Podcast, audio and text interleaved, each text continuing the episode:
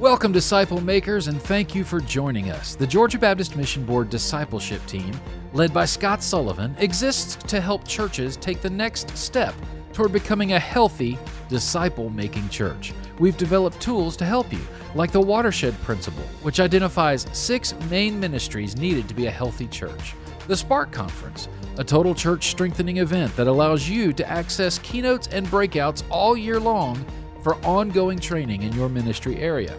This year's conference features keynote speakers Fred Luter, Michael Catt, Tod Bolsinger, and Robby Gallaty, as well as online and in person regional events. Learn more at www.thesparkconference.com. We also have learning communities across Georgia to sharpen, encourage, and resource leaders personally and professionally. Find a community near you at gabaptist.org/discipleship. Don't forget you can find our previous episodes on Facebook, Instagram, YouTube, and your favorite podcast platform. Now let's join today's broadcast or podcast. Welcome, friends. And today we've got a treat for the first time a combined broadcast with Chris Trent, next gen catalyst at Georgia Baptist Mission Board. It would be a broadcast that's going to go out on all of our Georgia Baptist discipleship platform with Facebook, Instagram, YouTube, podcast platforms. But Chris also has multiple things that he is doing that it'll be broadcast as well. And as always, if you leave a comment, you'll get entered into a drawing for free product. And who doesn't like free stuff? But if you share today's broadcast, you'll get double entry. And Chris just may invite you to come on stage to do the Griddy at the national championship game just before Georgia beats Bama for the title for the second year in a row. Chris Trent, what's going on? That's real funny. Why do you want to introduce me like that for? Calling me out like that. I mean, I'm just trying to, I'm a truth teller. Listen, man, I, I know, I know, I know Georgia's not used to winning as much and uh, so it's been a little hard. But well, uh, and actually, if we want to be honest, I'm from Louisiana, and it's worse. So well, I'm I'm not from Alabama, but in order to marry my wife, I had to become a, t- a Crimson Tide fan. That's that's gotcha partially. Gotcha, gotcha. So, uh, yeah. well, tell us about the legend that we've got guest speaking, sharing yeah. on with us. That seems to be on ah. every single Facebook page when I pull up my phone. Yeah, I know. Every and he single loves day. point that out too. Um, and I'm super excited today. Um, you know, you and I've been talking for a while, Scott, about uh, calling out the call. That's a conversation we're having in our Georgia Baptist uh, Mission Board offices. Uh, lots of states are having this conversation. Not only that, lots of national folks. Well, Shane Pruitt, um, who works for the North American Mission Board, uh, does Next Gen Ministry there.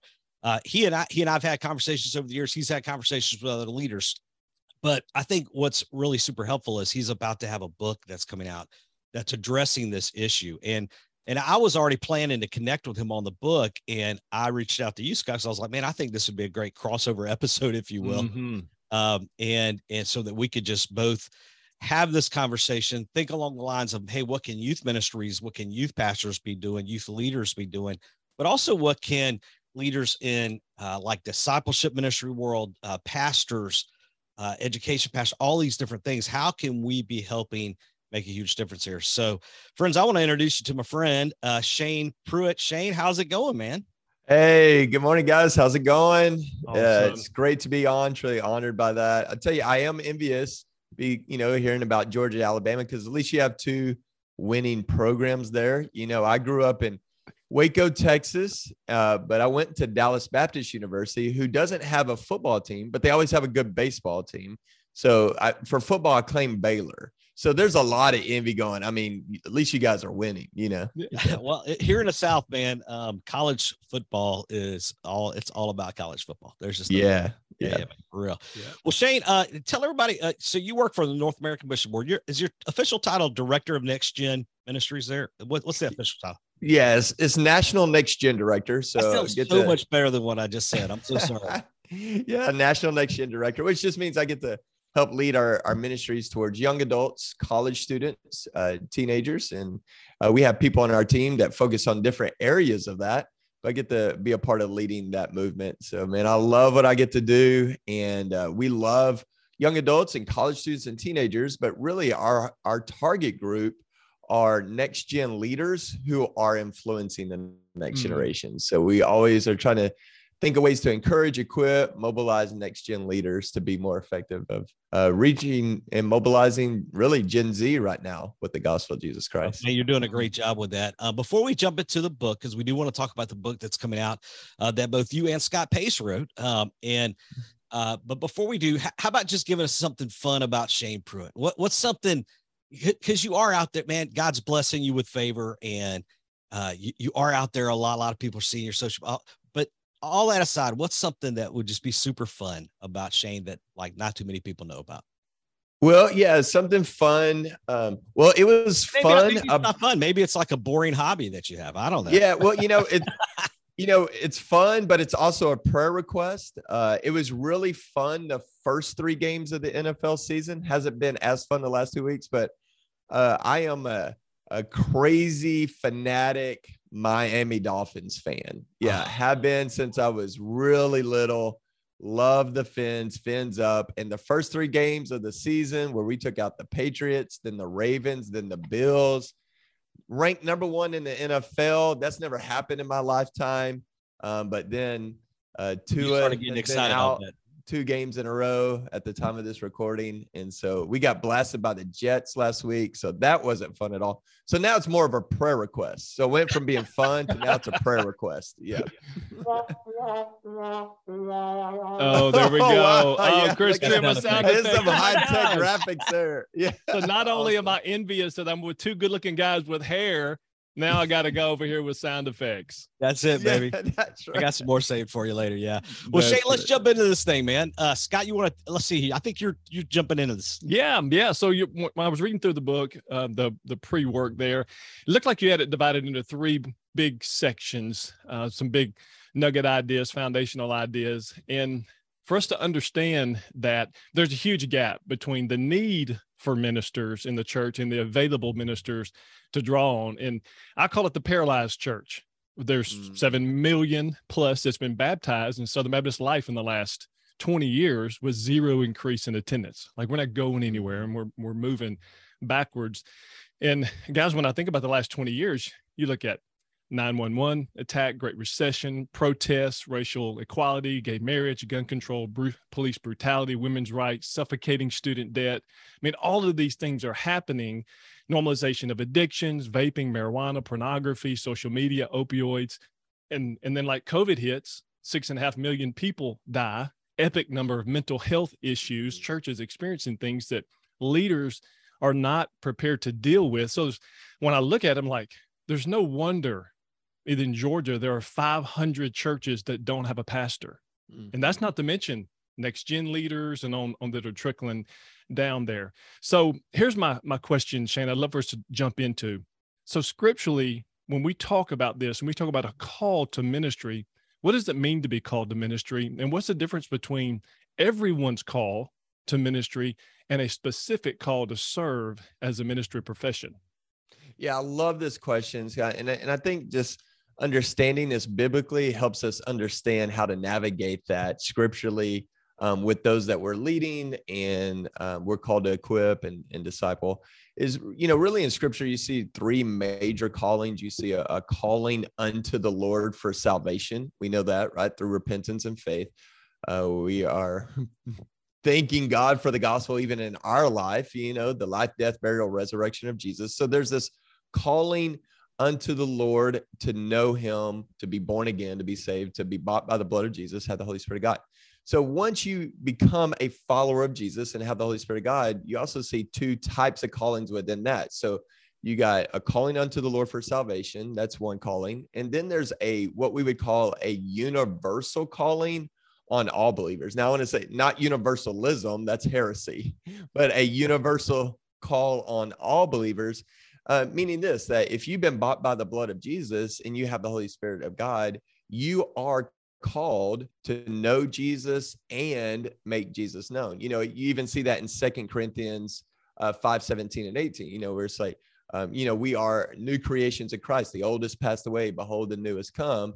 And then verse 18, Paul immediately talks about how he gave us a ministry of reconciliation. So if you look at that in context, Paul's not just writing that to the pastor or the elders or the leaders there in Corinth. He's saying that to the whole church.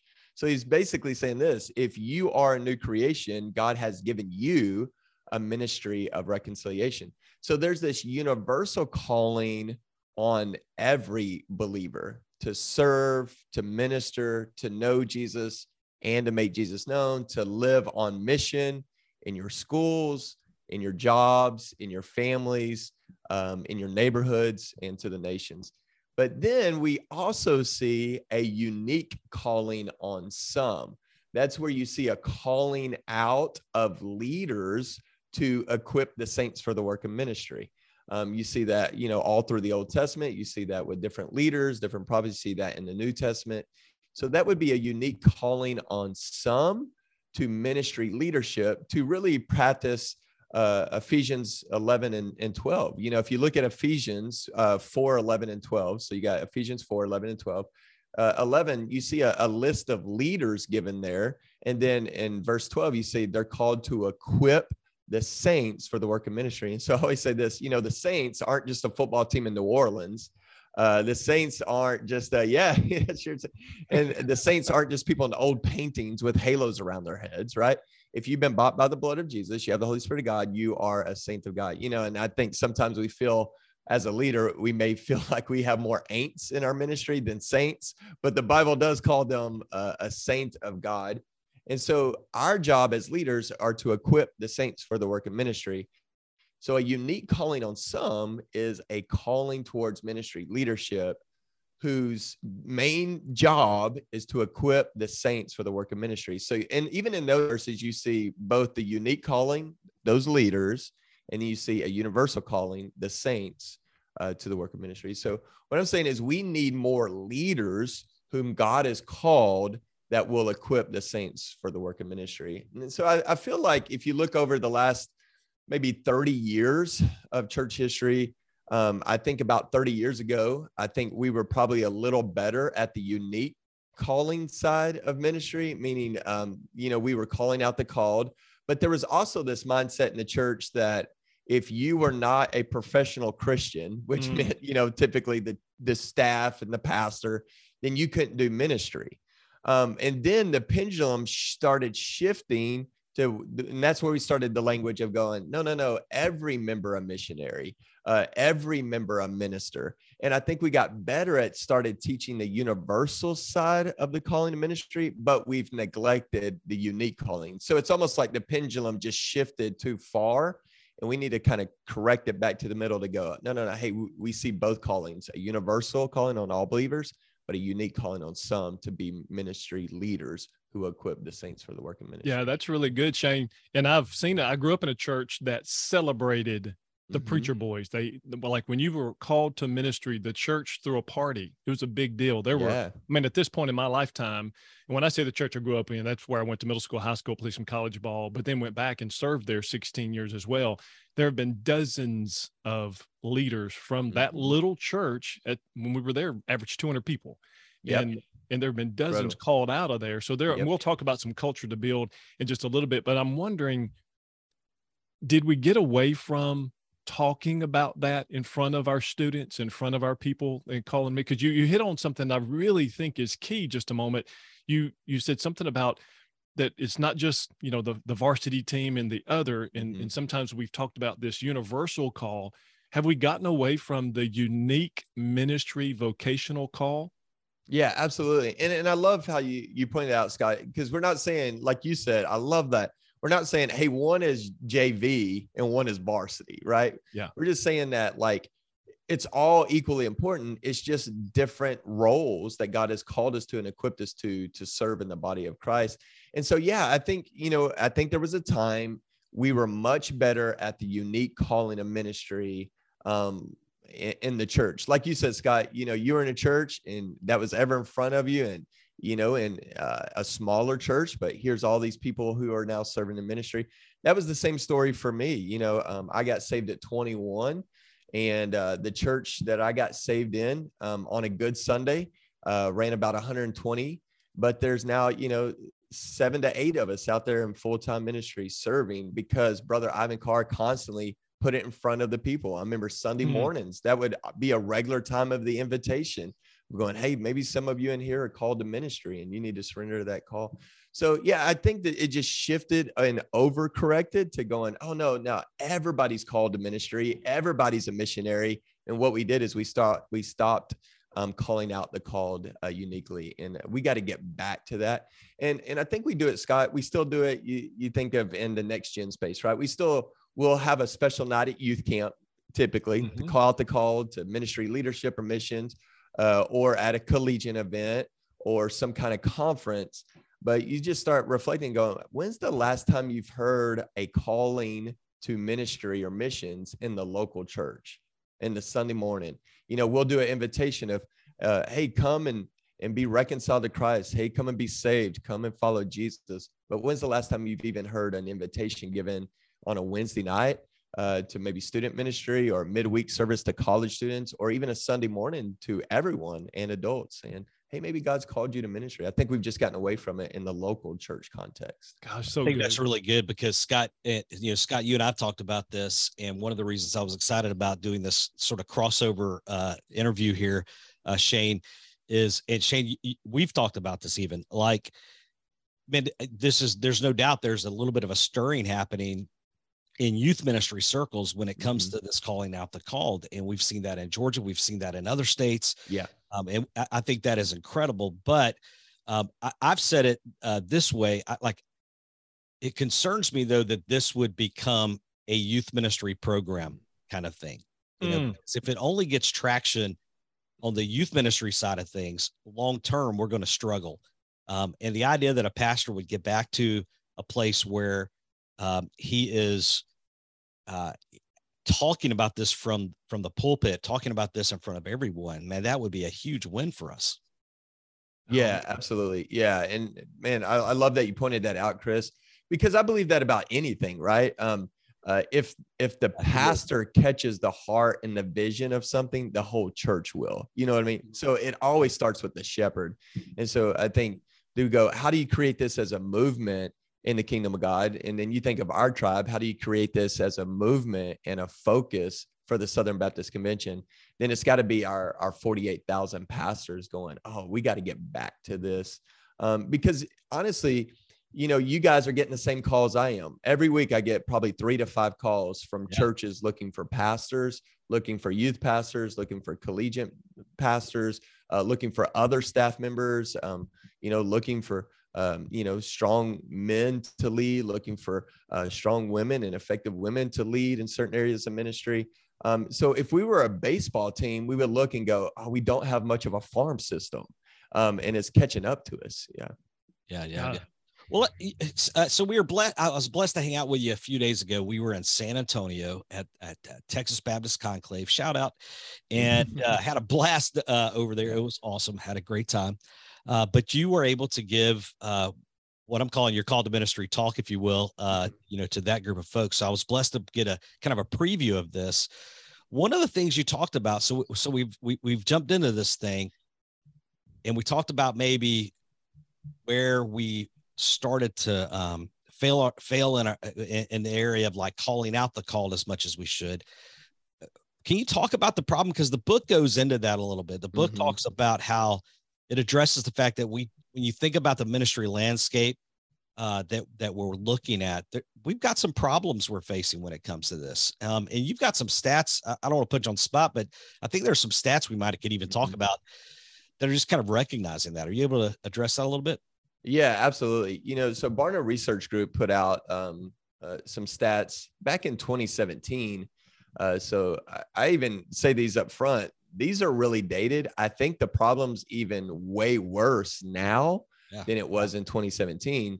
Uh, the pandemic, uh, we know, created all kind of issues uh, for leaders, um, whether it's mental health or emotional health, where it's just burnout. Uh, I mean, you even think during 2020 uh, and 2021, 2022, it's like no matter what you did, it wasn't right in someone's eyes, right? You were either, you know, like um, even, you know, whether it was mask, you know, you were either uh, if you were saying, all right, we're going to mask up, then people are like, oh, well, you're not being you're not stepping out in faith you know if you're like all right well hey we're going to remove masks people are like oh you're not loving your neighbor. You know what i mean? Like pastors no matter what they did it wasn't right you know um, when it came to even you know things with like reconciliation um, is like either you're saying too much or you're not saying enough right? You know so you look at that and so sadly we even know statistically more more leaders are leaving the ministry than entering the ministry so that's a deficit but even in 2017, what, what Kinnaman found was this is that in 1992, just listen to this, and this is Protestant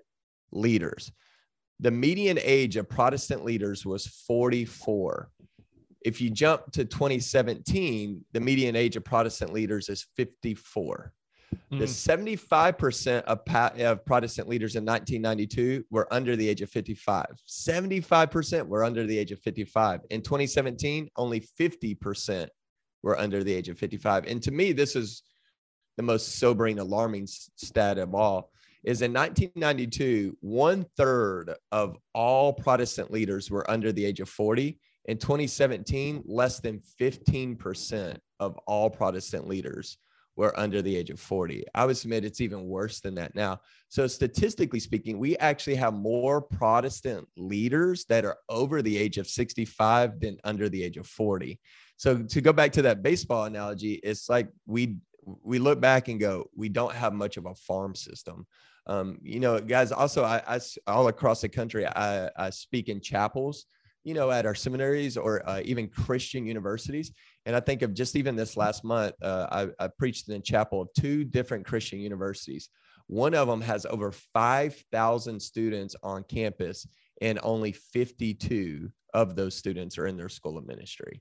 Um, another school has over 4,000 on campus, and only 41 of those 4,000 are in their school of ministry. Um, so we look back and go, we don't have much of a farm system. So we have to get back to calling out the call, put it in, in front of, um, I think, young people to go, maybe God's calling. Because here's what I believe God hasn't stopped calling people. We've stopped asking as leaders for them to consider if God is calling them. Um, so it's something that is really dire. We got to get back to it. And then I even think, you know, I get the, like I mentioned a while ago, I get the same phone calls y'all do, right?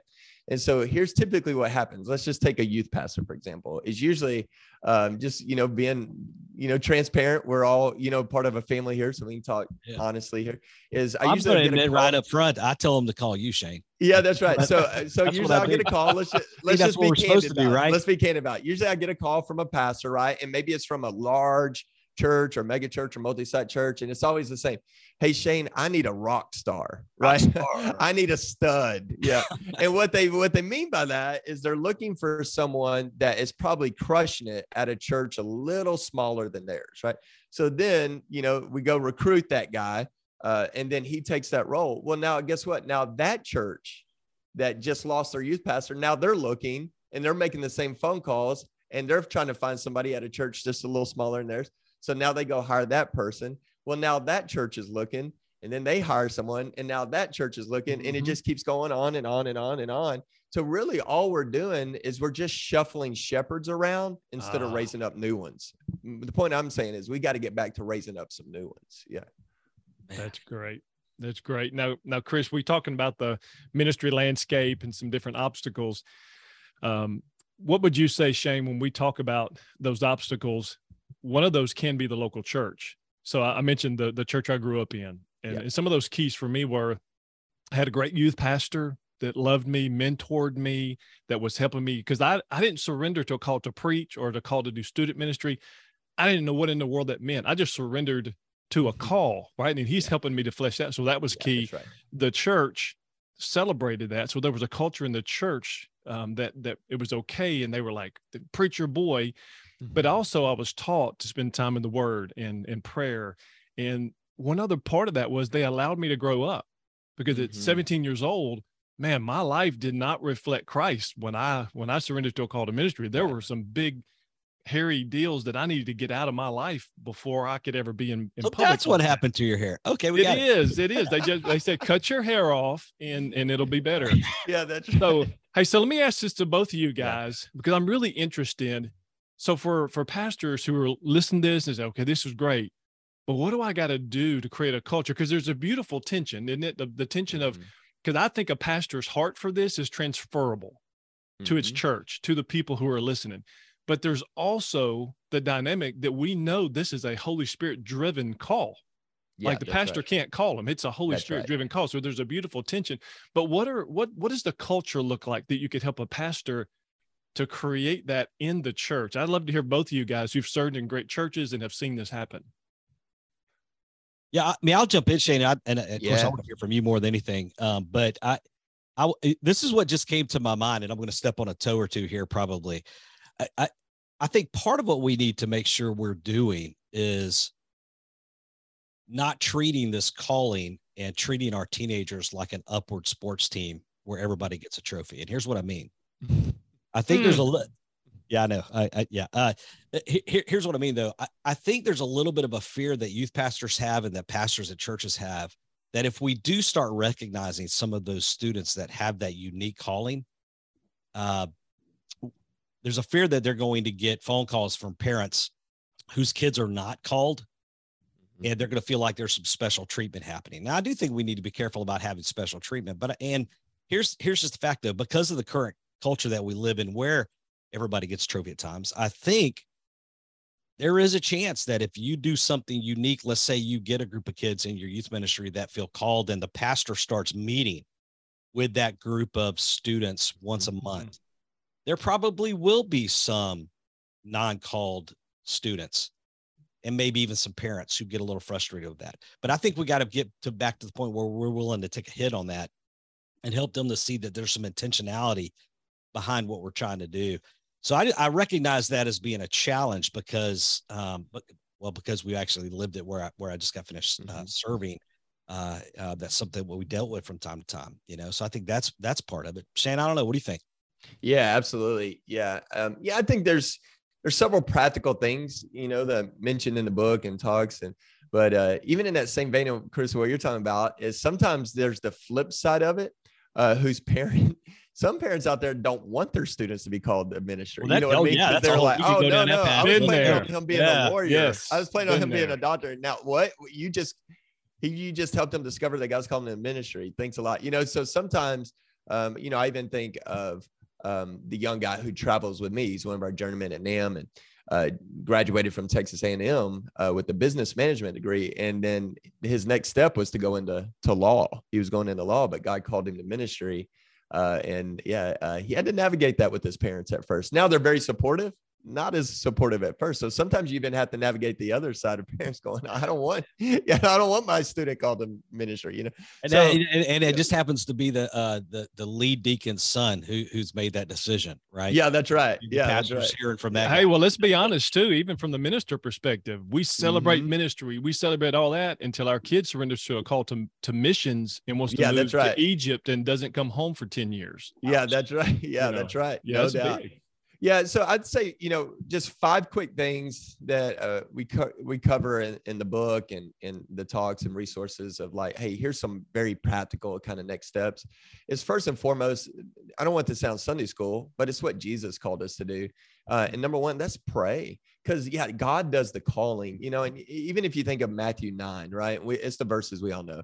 Uh, the harvest is plentiful, but the laborers are few and then, you know, the next part we would think, well, what do we typically do? What I did, right? Write a book, uh, created an initiative, uh, a strategy, a pipeline. But Jesus didn't say any of those things. He said, pray, pray to the Lord of the harvest. And so I think everything starts with prayer. My, my, the first pastor who mentored me and discipled me said, we should never talk to people about God until we talk to God about people. So mm-hmm. pray uh, we believe this the current laborers for the harvest are currently in the harvest, and God's calling them out. And then we got to be a part of helping people realize um, those whom God's called, help them realize that and disciple them. So number one, pray. Number two, I mentioned and, it Shane, earlier. Can we can, can we pick on that for just because yeah. just to be to be real clear, folks, what we're talking about there, a real practical application would be for youth pastors, discipleship pastors, education pastors, for pastors uh, and maybe even encouraging some of our leadership to acknowledge out loud that we don't have a lot of kids that are feeling called and, and for that to as a leader start to say god will you please send students here or will you help us to just call out the call? Will you call some students out of that?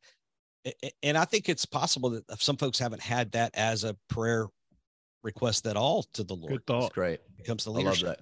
So the practical yeah. application is literally just to add that to your daily prayer request, you know, of just, Amen. you know, yeah. Lord, uh, allow our church to be a church that has kids uh, that are feeling called to ministry. That could be a huge step. And, and, and, and for some folks listening, you know, we talk about next steps a lot. That could be that first big next step that some folks need to take right there. Absolutely. That's a great yeah. point, Chris, because mm-hmm. that's that tension I was talking about. It's a Holy Spirit driven moment, yep. but God uses people He'll, he'll transfer the heart of a pastor, yeah. of a leader to that. And he puts this together. And if, and if the heart does of the pastor or leader, youth pastor isn't to call out the called, it's, it's not God's fault.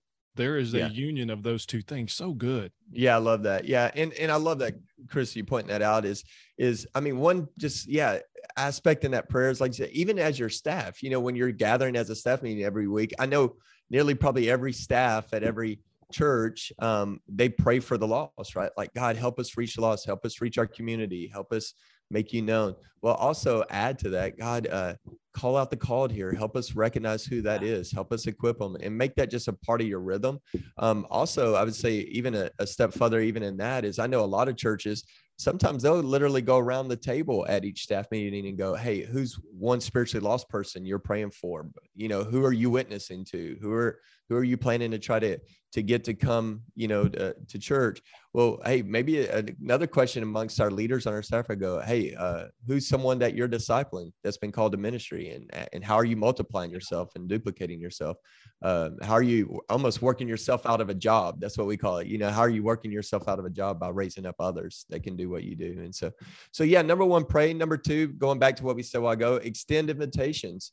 Um, I think just evaluate. Hey, when's the last time we've even given an opportunity in our ministries for uh, people to surrender to the calling of God on their life? I think sometimes God's calling people and they maybe even feel it, but there's not ever any on ramps in our churches to even surrender to that call and get into some kind of pipeline to be discipled as a ministry leader. So we got to get back to regular invitation. I'm not saying it's every Sunday or every Wednesday, but I think a rather a, a regular rhythm of um, inviting people to surrender to a call ministry leadership of their life. And the reason I say public invitation is I think sometimes we may recognize it in somebody and we may have that one on one conversation with them.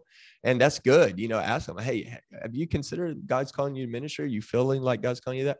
But I, the reason those public invitations are so important is because sometimes God may be calling someone that we don't know that, you know, or mm. maybe we don't see it at first but we do when they surrender to it. And so I think we just got to give those regular invitations. Uh, number three, and I think this is powerful, is there is power in stories and there is power in testimonies. So think about that. Even as pastors, as communicators, as preachers, uh, we're always in our message, maybe sharing our personal testimony of how we came to know the Lord. But when's the last time you shared your testimony of the calling of ministry on your life? Um, because there is power in testimony. So I'd say even regularly having in front of our people stories and testimonies of calling to ministry and calling to ministry leadership and calling to missions. Um, and even a powerful illustration of that is going back to baseball. You know, if you go back in 2014, the slider was one of the least thrown pitches in Major League Baseball, according to pitch count. But starting around 2014, some baseball announcers just started talking about the slider. And then other baseball announcers started talking about the slider. And then pitching coaches started talking about it. And then they started teaching it to young people. And now today, the slider is one of the most common pitches thrown. And mm. people go, How did that happen? Well, looks like if you go back in time, people just started talking about it. So I think sometimes just talking about it and putting a lot of focus on it will help people reveal maybe that God's calling them. Then number four is provide opportunities to serve, um, because often calling reveals itself in serving opportunities. So I even challenge college ministries and youth ministries to go, hey, what do you currently have adult volunteers doing that maybe students can be doing? And you just change the focus of that adult volunteer. Usually that scares youth pastors and go, hey, I'm already desperate for adult volunteers. I don't want to lose them. And I'm like, no, no, just shift it. So maybe John, who's 40, who runs your soundboard, uh, maybe there's Sam, who's 15, who's interested in that, and let him start running the soundboard, and John starts discipling him as he is running the soundboard. You know what I mean? And so you just change the focus, go, hey, there's a common interest there, the soundboard. Hey, so you at 40, you disciple this 15 year old to do what you do. But really, your main goal is to pour into him and disciple him. And so I think just providing opportunities. Yeah. Yeah. And, and, and to camp out on that, just some clarification for our adults uh, in the room today. Um, uh, we need to be careful with this one a little bit from this standpoint. What we're not saying is every yucky job that needs to happen at your church that somebody in staff meeting, hey, I wonder if the teenagers could do that. Yeah, like, that's right. That's, that's, that's right. not what we're saying. Yeah. Not that youth right. pastors get that call a bunch. Oh yeah. my goodness. Yes. Yeah. Uh, but but we're looking for intentional serving opportunities that's right that will help increase now i'm not saying that that is not sometimes the cleaning up part of an event right uh, but yeah. but make that more than just the what's the the stuff that nobody we can't get anybody to do. Let's always go to the teenage well to get them mm-hmm. to do that. But look for opportunities. And I love the way you said it specifically. The soundboard operator discipling. There's intentionality. Yeah. So it's not just, hey, we're going to get a kid to run this thing. Good luck. Mm-hmm. Hey, man, thanks for covering mm-hmm. that area for us. But yeah, there's intentionality tied to that. Um, and that would require even again talking about that out loud with folks that's right um, yeah you know, so so but but what a great opportunity um, including you know things like vacation bible school which is huge for a lot of churches in the summer again i would be careful about just giving the the the the, the kid the teenagers like the jobs nobody really wants to do at vbs but rather have some intentionality some partnerships where they're allowed to not just maybe serve cookies but also maybe to teach part of the lesson.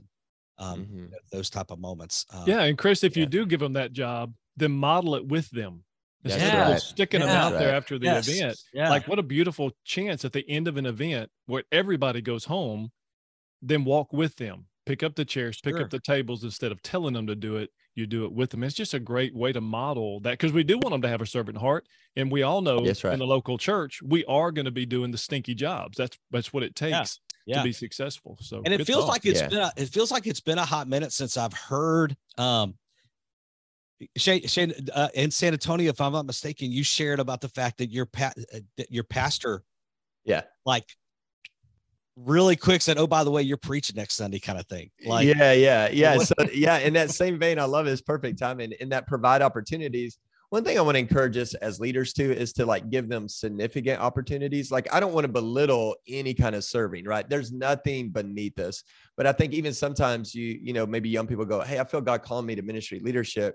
And you're like, great, we really need somebody to stack the chairs for us every Wednesday. Hey, that's great character building. Uh, absolutely. But I'm saying give them some significant opportunities to exercise the giftings that God's given them for ministry leadership. So yeah, you know, I I started Bible college, you know, about six months after I became a Christian. So I remember going to Bible college and Bible college students were doing what all the Bible college students do, right? They're debating Calvinism and Arminianism. I didn't know anything. I was still calling, you know, Psalms palms. You know what I mean? I didn't know anything. What? Moses part of the Red Sea. What? Yeah, yeah, yeah. yeah we right. didn't know yeah. those guys were hey, still fighting. Like, have y'all read that book, Job? Man, that thing is like that's intense. yeah, that's, uh, but uh, but I had some professors there that really poured into me. So I always say Bible college is where I was discipled by some really ministry professors. Um, so about probably two years into Bible college, uh, I go back home one weekend. I tell my local church pastor, I was like, I think God's calling me to ministry. And for me, I think it's specifically the preaching, teaching ministry. And he said this, he goes, I've seen that in you. I've known that. I've just been waiting for God to reveal it to you and you be obedient to it. And I go, well, I'm God's called me. I'm in my yes is on the table. I'm in.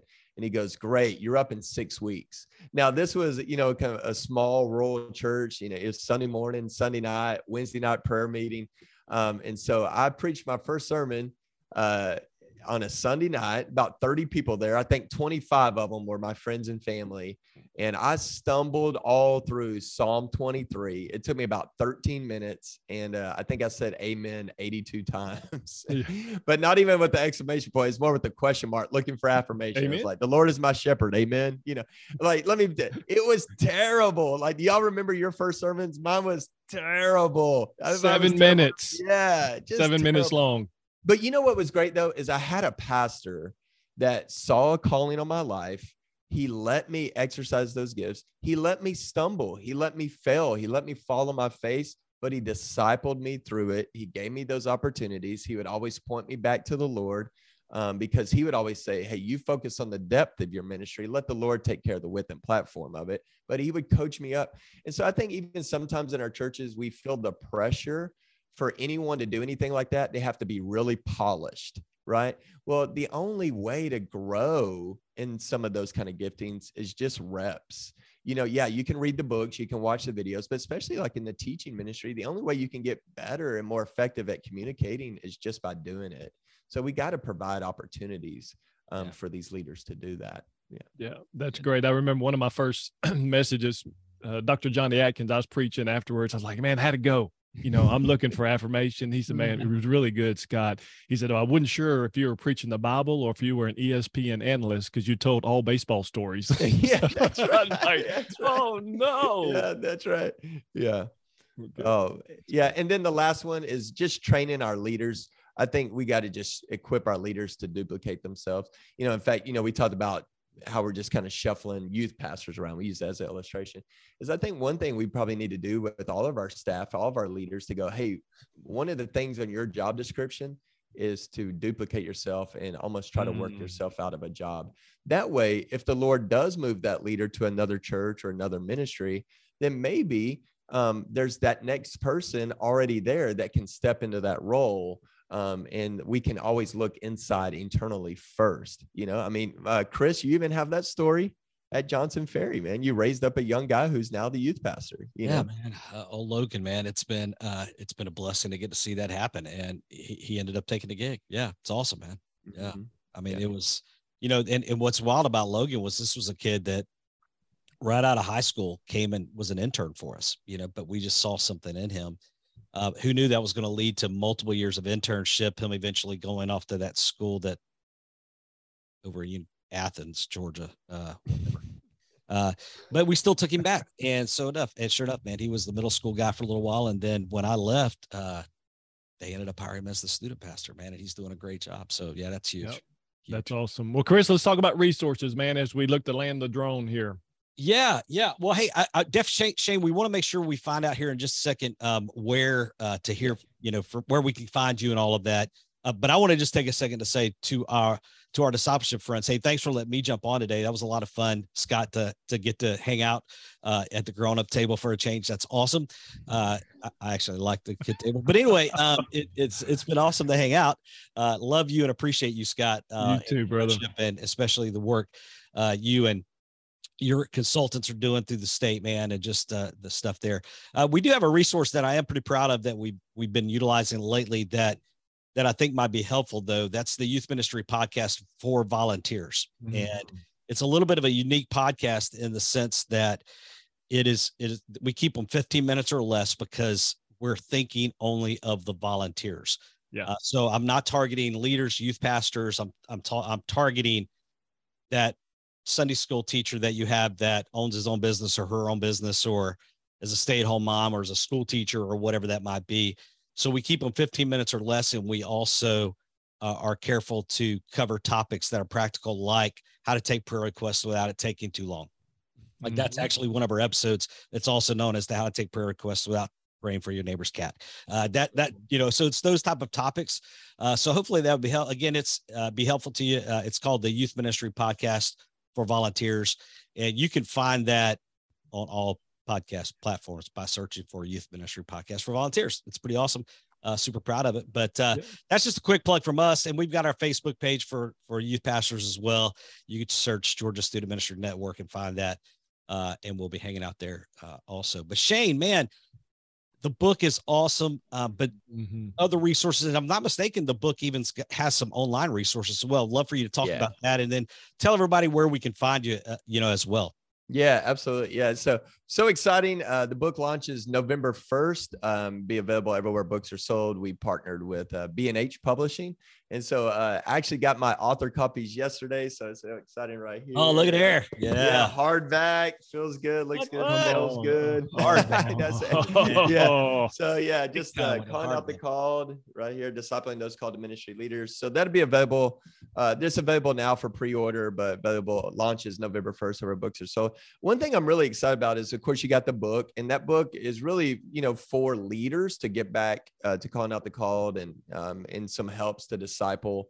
Uh, yeah, it's not know, a book to buy to hand to a kid that you think is called to ministry. Yeah, yeah, yeah. It's yeah. The primary target is for leaders hmm. uh, to help us to get back to calling out the called and to equip us to disciple the next generation of future ministry leaders. But it also is written in a way, in an understandable way, that you can put it in the hands of a person who has just surrendered to a call ministry. Because it is that now what we felt like, hey, there's some great yeah. resources out there trying to discover if you're called to ministry but there wasn't a whole lot to go in. Hey, I am called. Now what? And so this is that now what aspect. So I'd say it would be for both of those uh, audiences. And then at NAMB, what we did is we partnered with B&H, uh, NAMB did, and we created a landing page that's specifically to equip the equippers, uh, which we're so excited about. And that's at callingoutthecalled.com.